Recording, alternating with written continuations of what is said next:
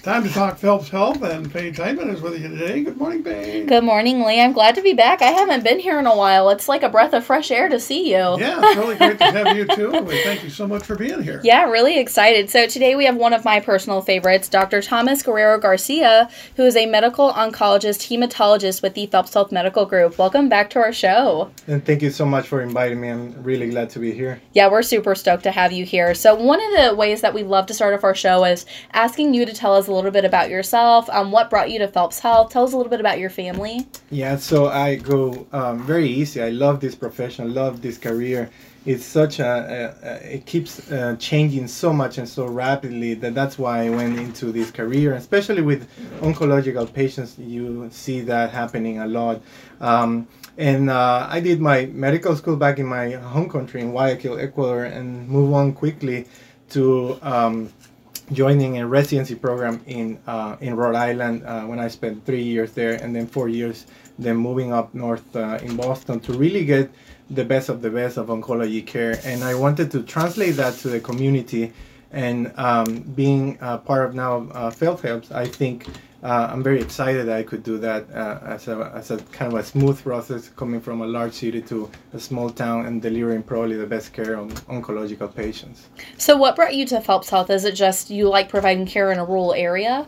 I think um, grasping all the education that I have, I wanted to translate that to an area that we know by research and statistics that we know that uh, cancer care in rural areas are not necessarily with the best outcomes. And I wanted to mm-hmm. change that. Uh, I feel comfortable doing that, and I saw this place as kind of the best place to do that. And so I was interested in doing that. Yeah, I love that. Whenever you say that, I hear, you know, you want to make an impact, and I think yeah. that's really special. Um, the DDCI is so cool because everybody that works there has such um, an interest in, in caring for the patients in this region. I just think that's really special. So today we're talking about something that we kind of mentioned the last time that we sat down and talked for Ask a Professional, biomarkers in cancer, which really has kind of revolutionized the way we care for patients who have cancer. So to just kind of kick us off, what even are cancer cancer biomarkers? Let's describe that. Yeah, a one line um, um, response to that is I wanted to give an update about this because 20, 30 years ago, the way cancer doctors treated a patient was pretty much with the therapy everybody knows, which is chemotherapy, and blindly kind of treat the patients. Now we have come uh, to more of a personalized kind of medicine, and this is actually the background of biomarkers. We understand better the cancer biology, and by doing that, we certainly uh, treat patients differently. Even though they might have the same type of cancer, we treat them differently. And this is the background of biomarkers.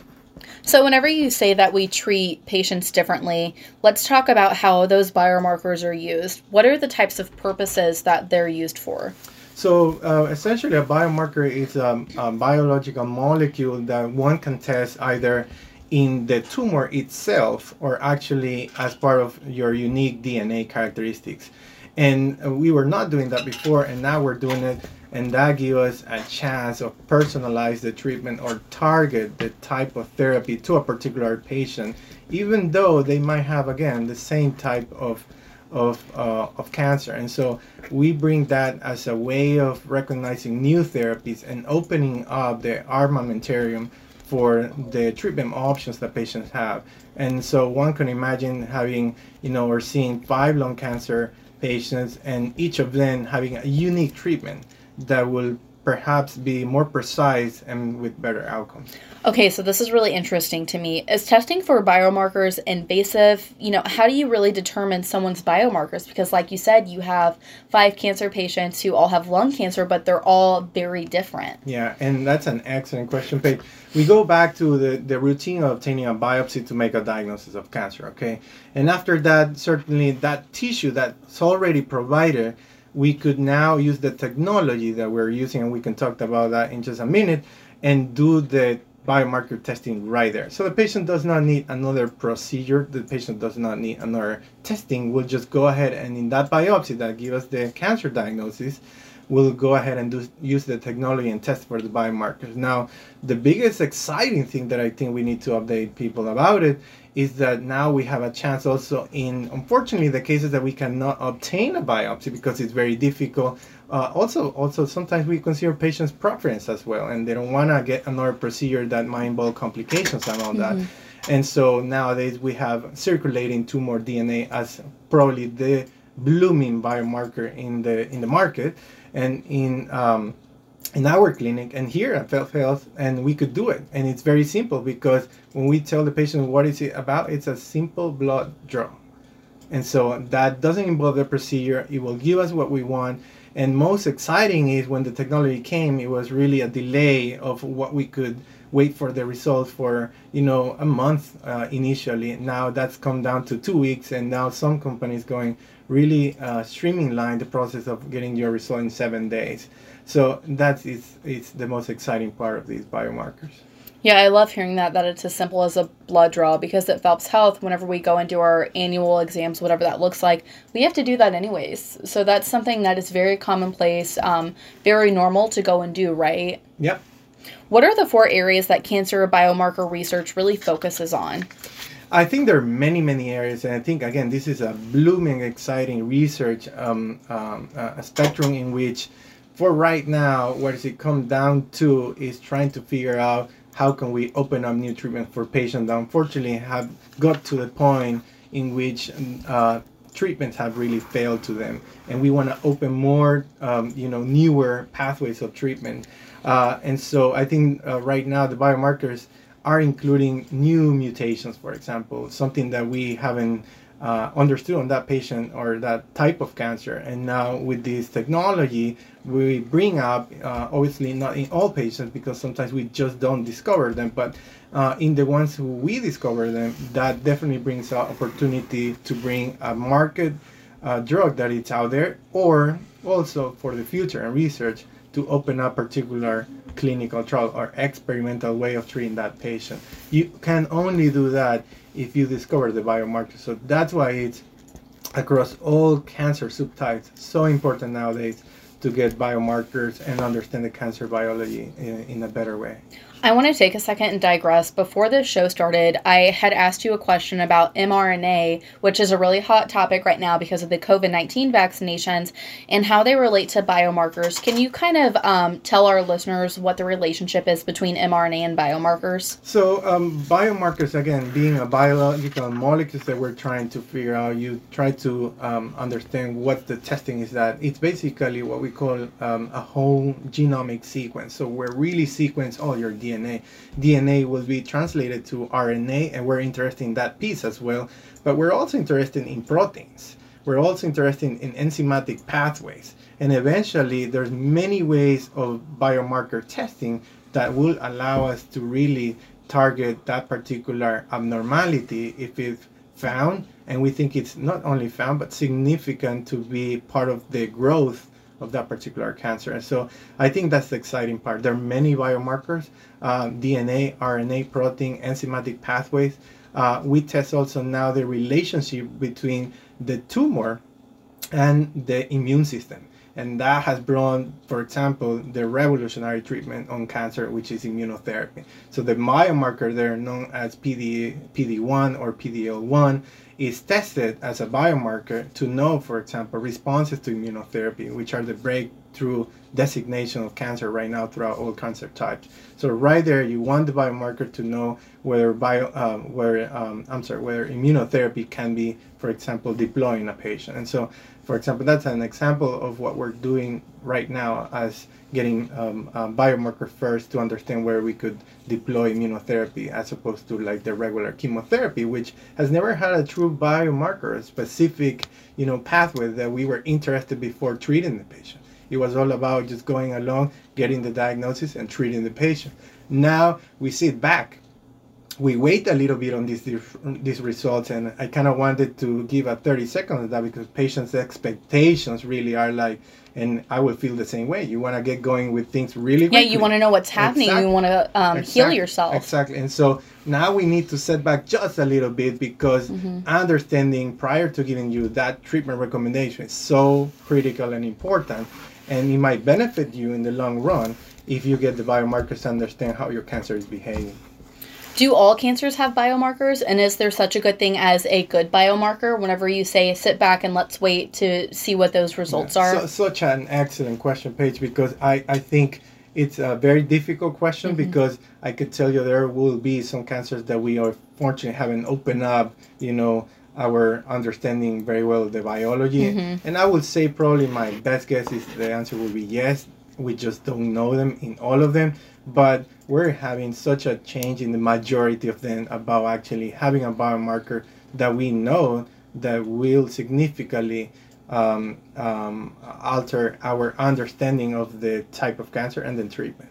What is the value of biomarkers like you've been talking about for a patient who's been diagnosed with cancer? Is it determinate on the stage of cancer that they're in? Do those biomarkers help you determine that? Excellent question. I think um, we use biomarker in many situations. We use biomarkers to know what we're gonna expect down the line in terms of treatments, or we could use the biomarker right away. And so it all depends on what type of cancer we have. It all depends what type of treatment we're looking forward to deliver. Uh, and so we use it in different stages, basically.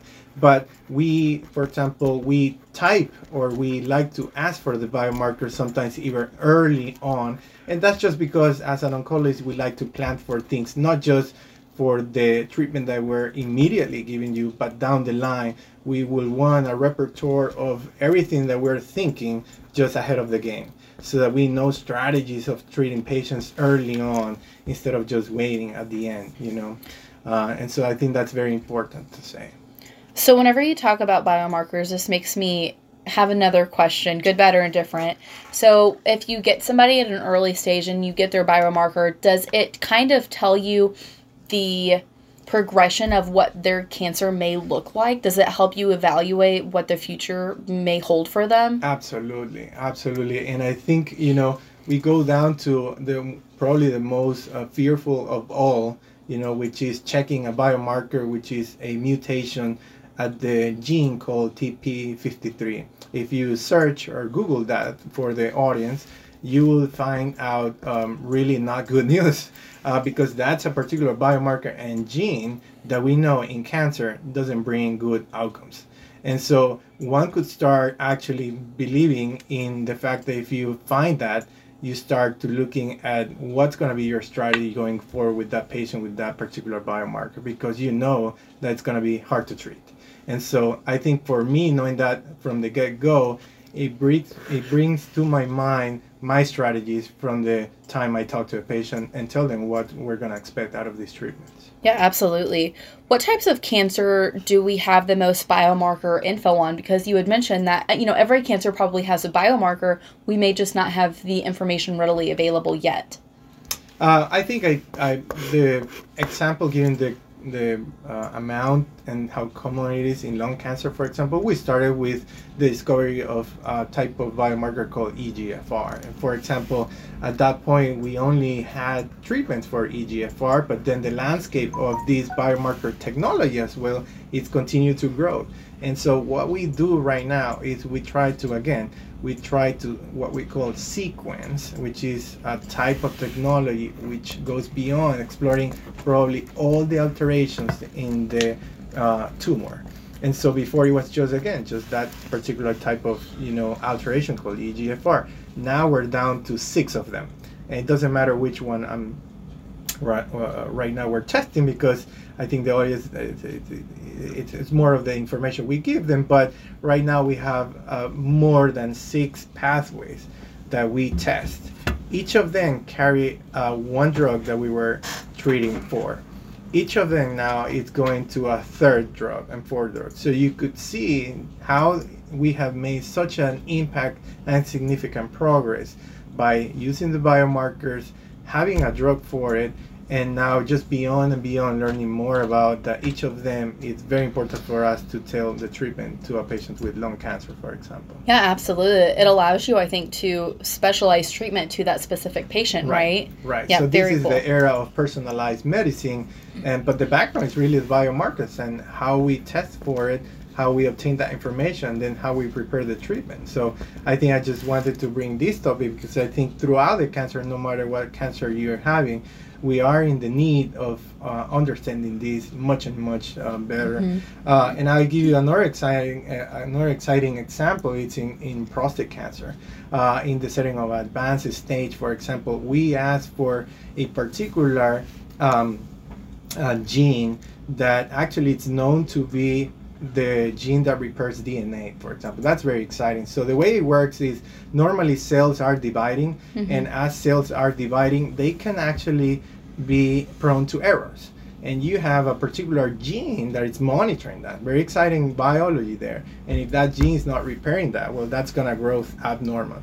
We have a particular enzyme that actually will target that pathway eventually, will kill cancer in, in, in, that way. So, for example, we want to know that biomarker, we can test it in prostate cancer, and it will open up the drugs called PARP inhibitors, which are targeting that enzyme. And so I think that's that's just very important for us in knowing um, in the patients we are um, treating with advanced prostate cancer. So there are many examples like this, but the background comes down to testing for biomarkers, and and I think that's just exciting, um, you know, uh, things that we're seeing nowadays. So, how is this different from forms of treatment that are still existing, like radiation therapy? Um, because the way that you make it sound is that if somebody has these biomarkers, you can almost go in and target those specific cancer cells and basically eliminate them. Whereas maybe radiation, you're targeting a group of cells and you may also kill good ones while you're doing that. Right, and I think it's an important point to mention that still, you know, cancer treatment it's a multi-team, uh, you know, disciplinary um, um, uh, treatment, and so uh, we cannot, you know, ignore the fact that we need still radiation therapy for many of our patients uh, with cancer because sometimes majority of these treatments will really try to get a hold of the the cancer in itself in the form of a treatment that is going everywhere. But really, sometimes it's difficult, and that's why sometimes cancer is difficult. Sometimes the issue is not really more uh, extensive, but actually a localized problem of the cancer. And that's when really radiation becomes essentially our partnership. And it's very important to have them on board, to talk to them, and to figure out if radiation will be part of the treatment as well. And so, you know, we still use radiation in many, many, many um, cancers, and I think it still has an important role in our cancer treatment pathway. Absolutely. Are cancer biomarkers currently being used at Phelps Health, or do you have to be part of a clinical trial? Excellent question. Given the technology and how rapidly this has come to be part of treating cancer, no matter where you are in the States, uh, I'm actually quite pleased that we could do this quite fast for patients that we see. And so, uh, right now, the biggest technology we have is within seven days. For example, if we use that liquid uh, tumor biopsy, will give us the biomarker and we will um, uh, happily uh, discuss the results with the patient within seven days at Phelps. So we have the technology, we're using it, and I think the patients, when we talk to them, are really in shock because they cannot believe that we're going to tell them um, their treatment options and that for that they don't need just um, a blood draw. And so I think that's fantastic. Yeah, I think it's really unique too because we often forget yes, we live in a rural area, but we have all of these capabilities that larger urban areas have. And Right. that's really cool that they're so accessible to, you know, the six county region that we serve. Absolutely, Yeah. absolutely. Um, so another question, you know, I know we're getting close on time, but I have so many questions to ask you about this because it's so cool. What are some questions that a patient should ask their doctor about genetic or biomarker testing if they're unfamiliar with it? I think they can come with a general question about um, uh, challenging the oncologists and saying, how well do we understand our cancer? I mean, how well do we know that there's more than chemotherapy as an option? Because when patients, I think, come and they receive the cancer diagnosis, the probably the first thing that comes in mind when it comes to treatment is probably it's just going to be down to the old ways of traditionally treating the cancer, which is chemotherapy, which is not to say that it doesn't work, because we still use it. Um, and actually, just a quick mentioning of what happened in lung cancer when immunothe- immunotherapy and these biomarkers came to the ground, immuno- immunotherapy was almost gonna say uh, bye bye to chemotherapy. That was kind of the news. And then uh, cleverly we tested them together. It was a good thing that actually worked even better. And that's why chemotherapy still has a role. And so that's why I wanted to point it out on that because patients sometimes are afraid that as we you know come up with new treatments that the old ways of treating patients with chemotherapy perhaps not the most clever way but i still believe that you know the chemotherapy has a role and so to answer that question i think becomes down to um, the uh, the treatment pathway that we have allowed uh, that we have outlined for the patient, and then just presenting the biomarkers, and then presenting the uh, treatment options that we have for them, and then that way explaining to them that you know this is what we want to do I love that you make such a good point because at the end of the day, we have to take our care into our own hands, right? You you said something earlier I thought was really cool. We're in the era of personal medicine, so it's really important for all of our patients at Phelps Health, um, in regardless of whether you're a patient at Phelps Health, to feel empowered making those decisions and having those conversations with their doctors and to say, "Can you help me clarify? Can you help me understand? Is this the best treatment for me?" So I think it's really cool that you made that point. All right, we've got time for one more question. Sure. What are some of the latest updates on cancer biomarker research, and how does that information affect patients at Phelps Health?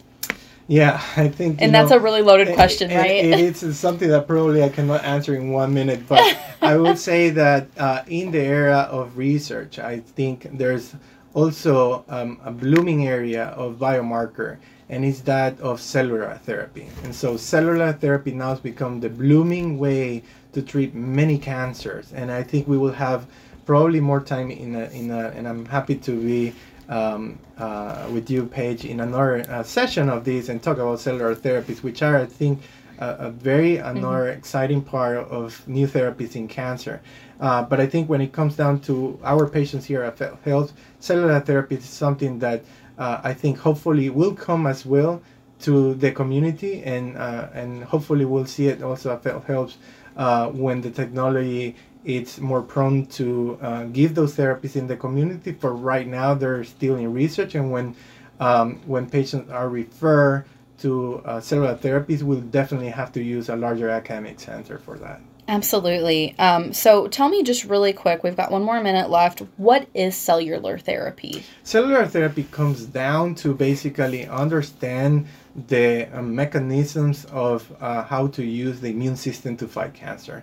And so that's exactly in a nutshell what's going to happen. We are trying to really understand how to use your immune system in a way that we could learn how to give the therapy and make your immune system learn how to attack the cancer and fight back. It's a, a another way of saying it's a better treatment strategy and because it's targeted because we're using your immune system that's how cellular therapy is going to be different from you know other traditional uh, therapies such as chemotherapy yeah again it's personalized right it's to personalized. who you are as an individual because all of our immune systems are completely individualized right and it has to do again with the biomarkers. So if the biomarkers will show that we can use the cellular therapies again that's when the biomarker becomes very important. And then perhaps you know if the biomarker is telling us to use cellular therapies again something that we don't have available in uh, at Phelps just because right now this is more in research and so you will need to use a larger academic center but uh, we could test the biomarker and then use partnerships you know with larger academic centers to still offer the patients uh, treatment here at Phelps. Yeah, that's fantastic. I love that. Well, we're out of time for today, but as always, you are a wealth of knowledge. I've learned so much from you. I hope our listeners have as well. I hope it was every uh, helpful for everybody. Yes. So today we've been speaking with Dr. Thomas Guerrero Garcia, a medical oncologist hematologist with the Phelps Health Medical Group. If you missed part of this show or would like to listen to it again, please visit phelpshealth.org.